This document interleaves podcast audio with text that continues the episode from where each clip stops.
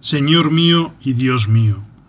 Creo firmemente que estás aquí, que me ves, que me oyes.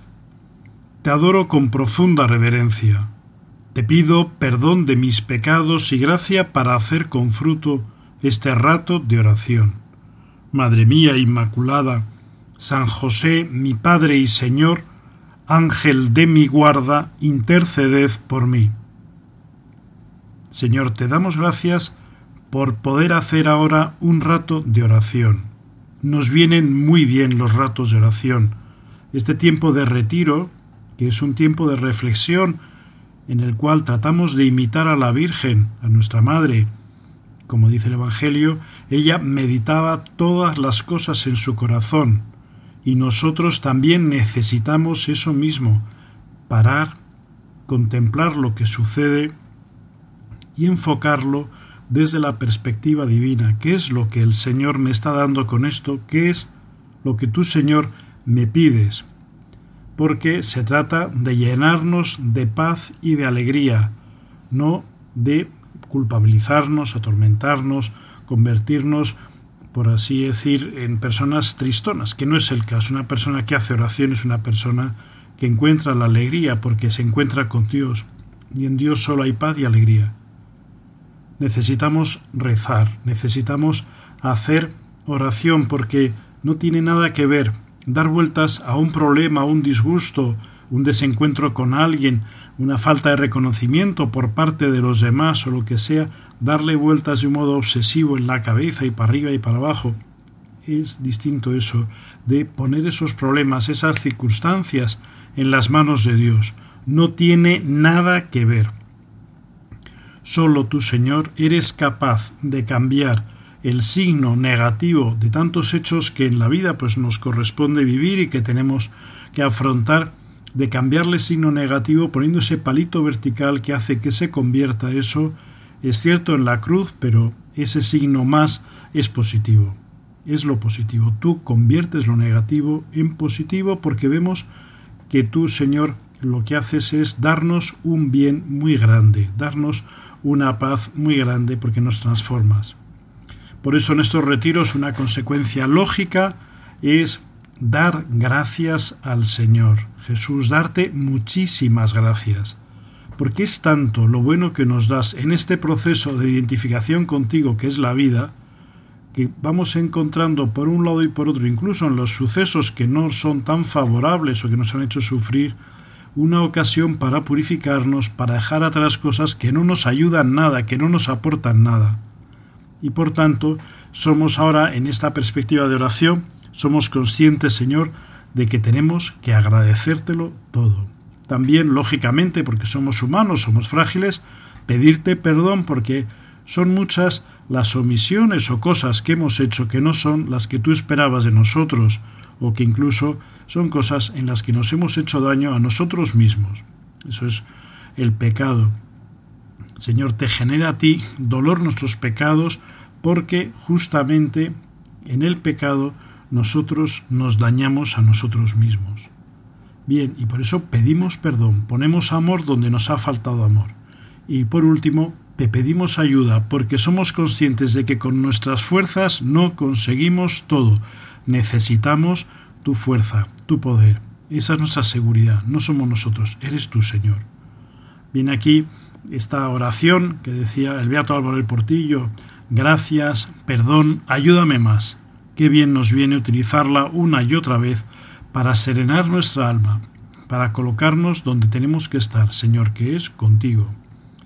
Bueno, pues un efecto benéfico de estos retiros, de estos momentos de meditación, es que nos quitamos de encima pesos que nos impiden movernos con agilidad, que nos impiden tener esa paz y salida del que antes hablaba.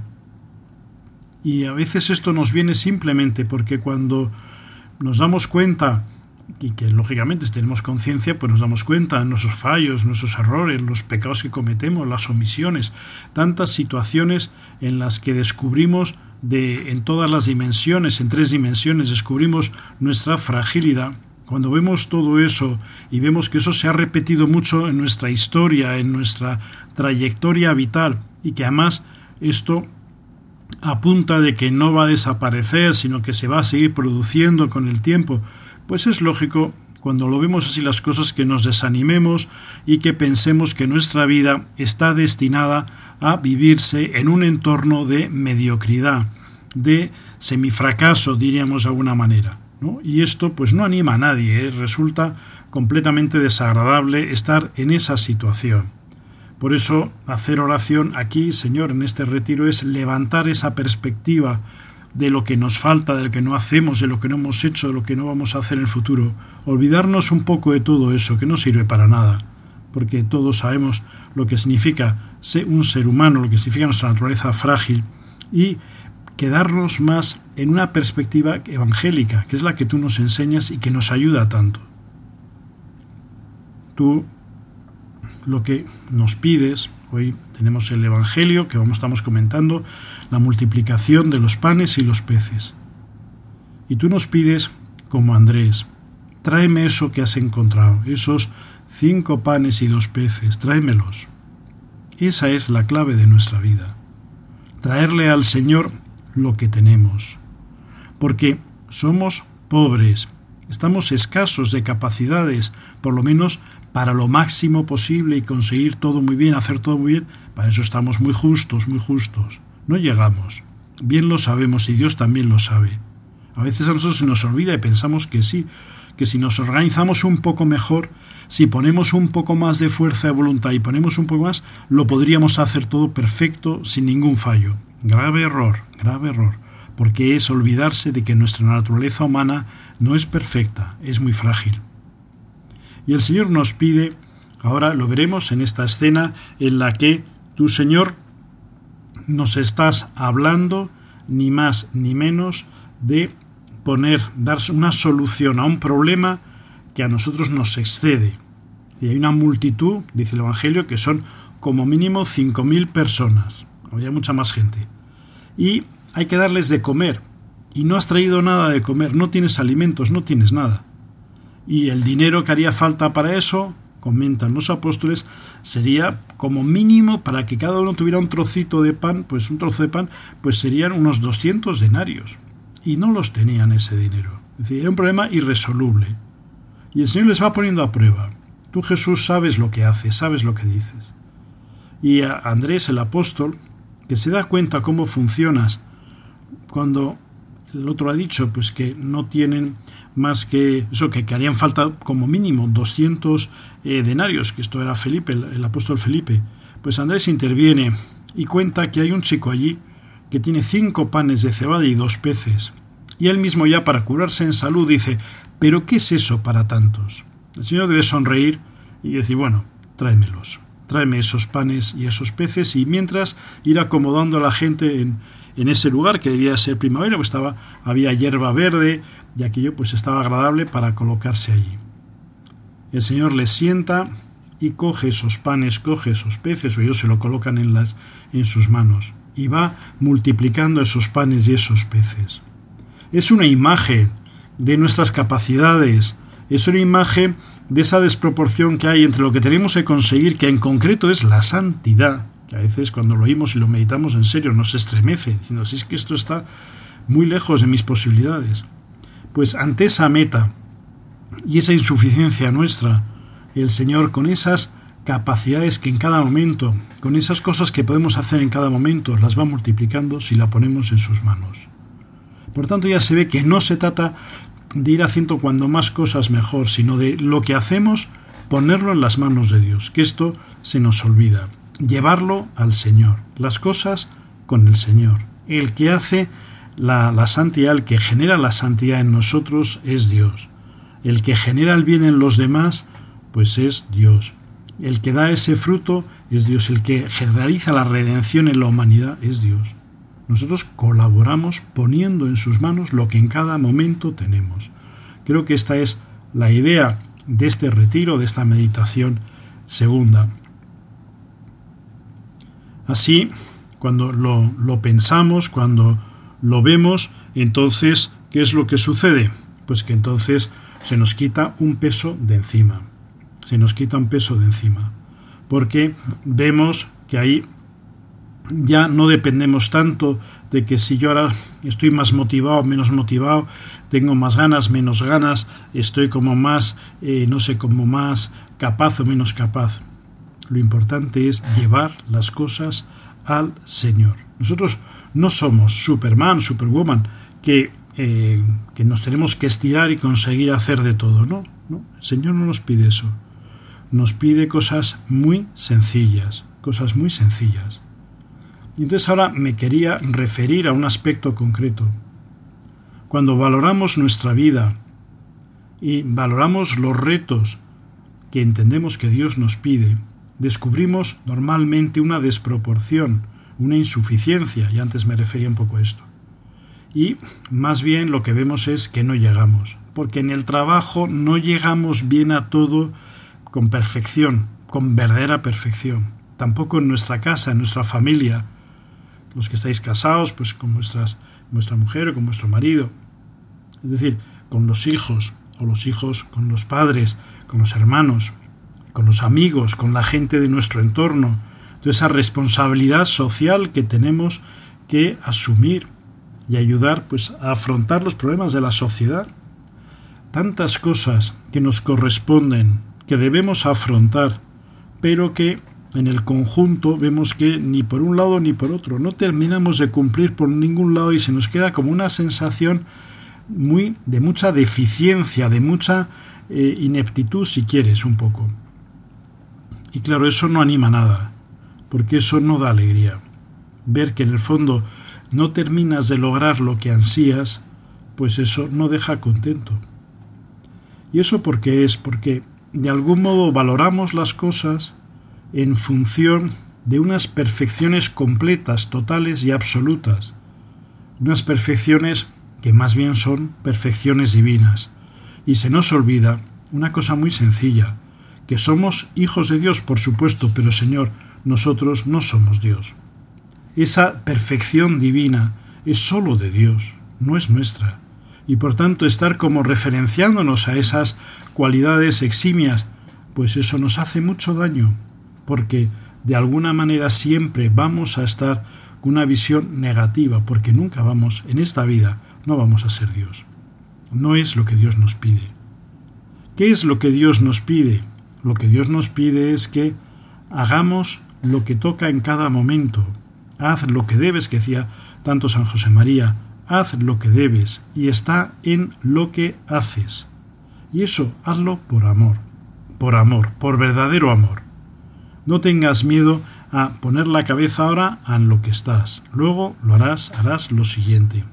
Y sabiendo que todo eso no es la perfección suma, sino que es una perfección más o menos, diríamos, pues accesible a nosotros, el bien posible. Es decir, nos vinculamos nosotros al bien posible, no al bien máximo.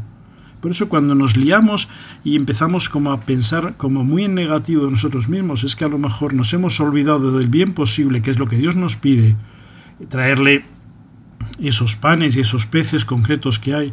Y hemos pensado que Dios lo que nos pide es que tengamos cada día a nuestra disposición ya comprados 5.000 panes y 5.000 peces para la multitud, o lo que sea en cada momento.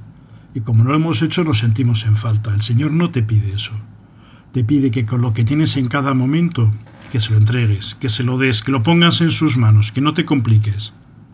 Y entonces cuando haces eso, pues realmente te das cuenta de que tu vida solo tiene motivos, como decía antes, para agradecer, para disfrutar, para estar contento, también para pedir perdón, claro que sí, por supuesto que sí, pero pedir mucha ayuda para entender el sentido de nuestra existencia. Es una existencia que es accesible, por eso la santidad es accesible a todos, es para todos, no es para unos especiales, elegidos, que nunca meten la pata, nunca se equivocan, que no tienen pasiones, que no se enfadan, no, eso es para todos, porque todo lo podemos poner en las manos de Dios. Fijaros, una escena que a mí me conmueve, esa escena de la viuda que acude al templo de Jerusalén y acude con dos monedillas de ínfimo valor, que contrastan enormemente al lanzarse y dejarse en la hucha del templo de Jerusalén con el sonido de esas grandes monedas que echan tantas otras personas, monedas de mucho valor. y que suena y resuena mucho la caja del templo cuando ponen esas, y cuando ella pone esas melodías no suena nada. Es irrelevante, absolutamente irrelevante. Bien, pues tú, Señor, dices, ella es la que más ha echado. Pues ha dado aún de lo que no tiene. O sea, lo ha dado todo, lo ha dado todo. Qué bonito es eso para nosotros. Un día con sueño, un día cansados, un día espesos, un día como aturullados, como lo que sea, ¿no? Pues simplemente has hecho un pequeño gesto, has hecho un esfuerzo por mantener la atención en misa, porque estás que no te aclaras, pero tampoco terminas de engranar con la ceremonia. Bueno, estás completamente ajena o ajeno a esa celebración eucarística, pero estás tratando de recuperar y, bueno, lo vas de aquella manera, más o menos logrando. O no, o simplemente estás distraído, pero estás en esa lucha. Eso es lo que tú puedes darle en ese momento. Y a lo mejor cuando termina ese rato de oración tú dices, o esa misa o lo que sea, el Señor te dirá, tú eres quien lo ha hecho mejor, quien lo ha vivido mejor. Y tú dirás, no, que yo he estado con muchas distracciones, con todo eso, ya, pero me has dado lo que en ese momento tú tenías, lo que tú podías. Qué bonito es reconocer esa voz de Dios que nos abraza, que nos felicita cuando le damos lo que tenemos. Por eso es bonito también esa expresión, esa frase del libro de los Proverbios que dice, dame, hijo mío, tu corazón y que tus ojos guarden mis caminos. ¡Qué maravilla! El Señor te pide el corazón. ¿Cuántas veces lo único que le podemos dar al Señor no son grandes obras, grandes cosas, grandes como hazañas, sino simplemente, volviendo a nuestra infancia más auténtica, decirle al Señor, como cuando éramos muy niños, decirle al Señor, Jesús, te quiero mucho, yo te quiero? ¿Cómo no le emocionaría al Señor oír de San Pedro, Señor, tú conoces todas mis equivocaciones, sabes todo de mí, mis errores, mis faltas de fe, mis temores, mis vergüenzas a quedar en evidencia ante los demás o lo que fuera, pero tú sabes, Señor, sobre todo, que aunque yo muchas veces no esté a la altura, yo lo que hago es quererte. Tú sabes que yo te amo. Lo más importante de mí, Señor, es que yo te quiero. Cuando tú le dices eso, tú le estás entregando el corazón al Señor.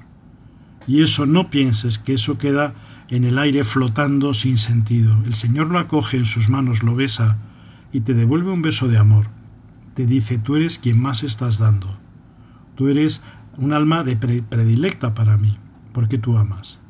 Por eso, con nuestros actos de amor, que aunque estén empapados de fragilidad, como el niño pequeño que le dice a su padre o a su madre, le dice, papá o mamá, pues te quiero mucho. Y luego cuando ellos le piden que recoja algo de la habitación que ha dejado mal o lo que sea, pues lo ignora y lo deja para más adelante o lo que sea. Pero eso no quita la emoción que suscita en sus padres oír de esa criatura, te quiero mucho.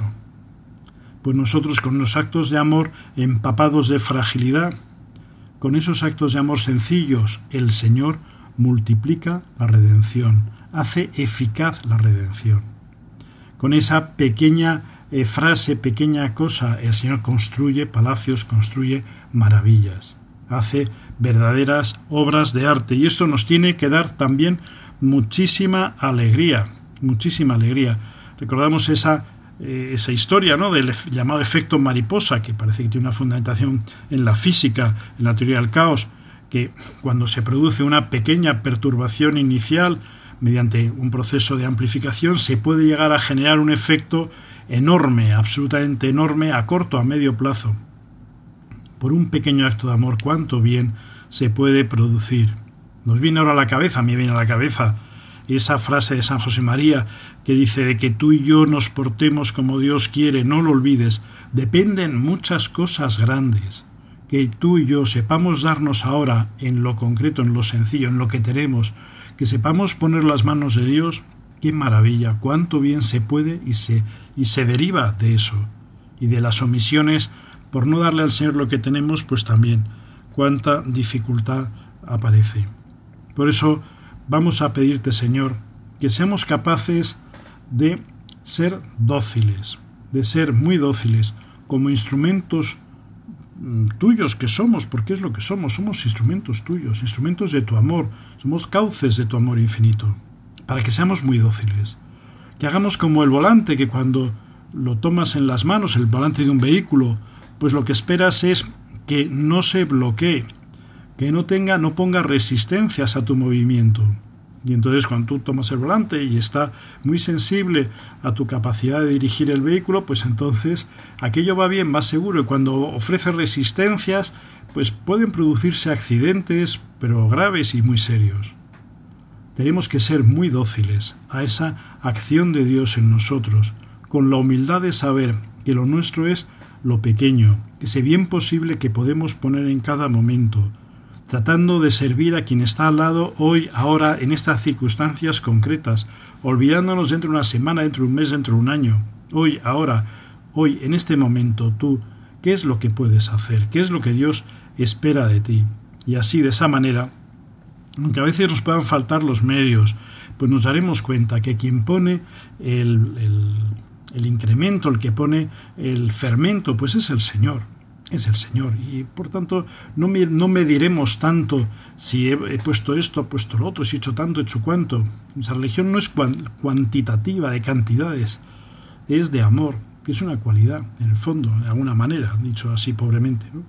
Bien, pues de esta manera podremos meternos en tantas situaciones, estar en tantas situaciones como nos pide el Papa, que nos decía: no miréis la vida desde el balcón, implicaos allí donde están los desafíos, con esa confianza en el Señor, dejando actuar al Señor, sabiendo que el Señor nos pone delante de tantas situaciones donde podemos poner esa fuerte carga cristiana, esa fuerte vida de Dios, que si le dejamos actuar al Señor dentro de nosotros, el Señor actuará y transformará las cosas, pues nos quedaremos con esa paz y con esa alegría. Hemos empezado citando a la Virgen, que ella meditaba todas las cosas en su corazón, y terminamos también con ella, para poder dar ese sentido a las cosas, ese sentido de entrega en lo pequeño, en lo ordinario, haciendo caso a lo que el Señor nos pide. Traedme esos panes y esos peces, y traedme eso que tú eres capaz de hacer ahora mismo, ponlo en mis manos. Un pequeño gesto del tipo que sea una sonrisa a esa persona, porque no es capaz de hablarle, no es capaz de nada, y pues eres por lo menos capaz de poner una sonrisa. Ponlo en mis manos y verás el efecto multiplicador que tiene. Terminamos, por tanto, diciéndole al Señor que a partir de ahora queremos estar en sus manos, queremos darle todo lo que en cada momento tenemos, sea poco o mucho, y aunque sea muchas veces, no dejaremos de decirle: Jesús, te amo, Jesús, te quiero mucho. Te doy gracias, Dios mío, por los buenos propósitos, afectos e inspiraciones que me has comunicado en esta meditación. Te pido ayuda para ponerlos por obra. Madre mía Inmaculada, San José, mi Padre y Señor, Ángel de mi guarda, interceded por mí.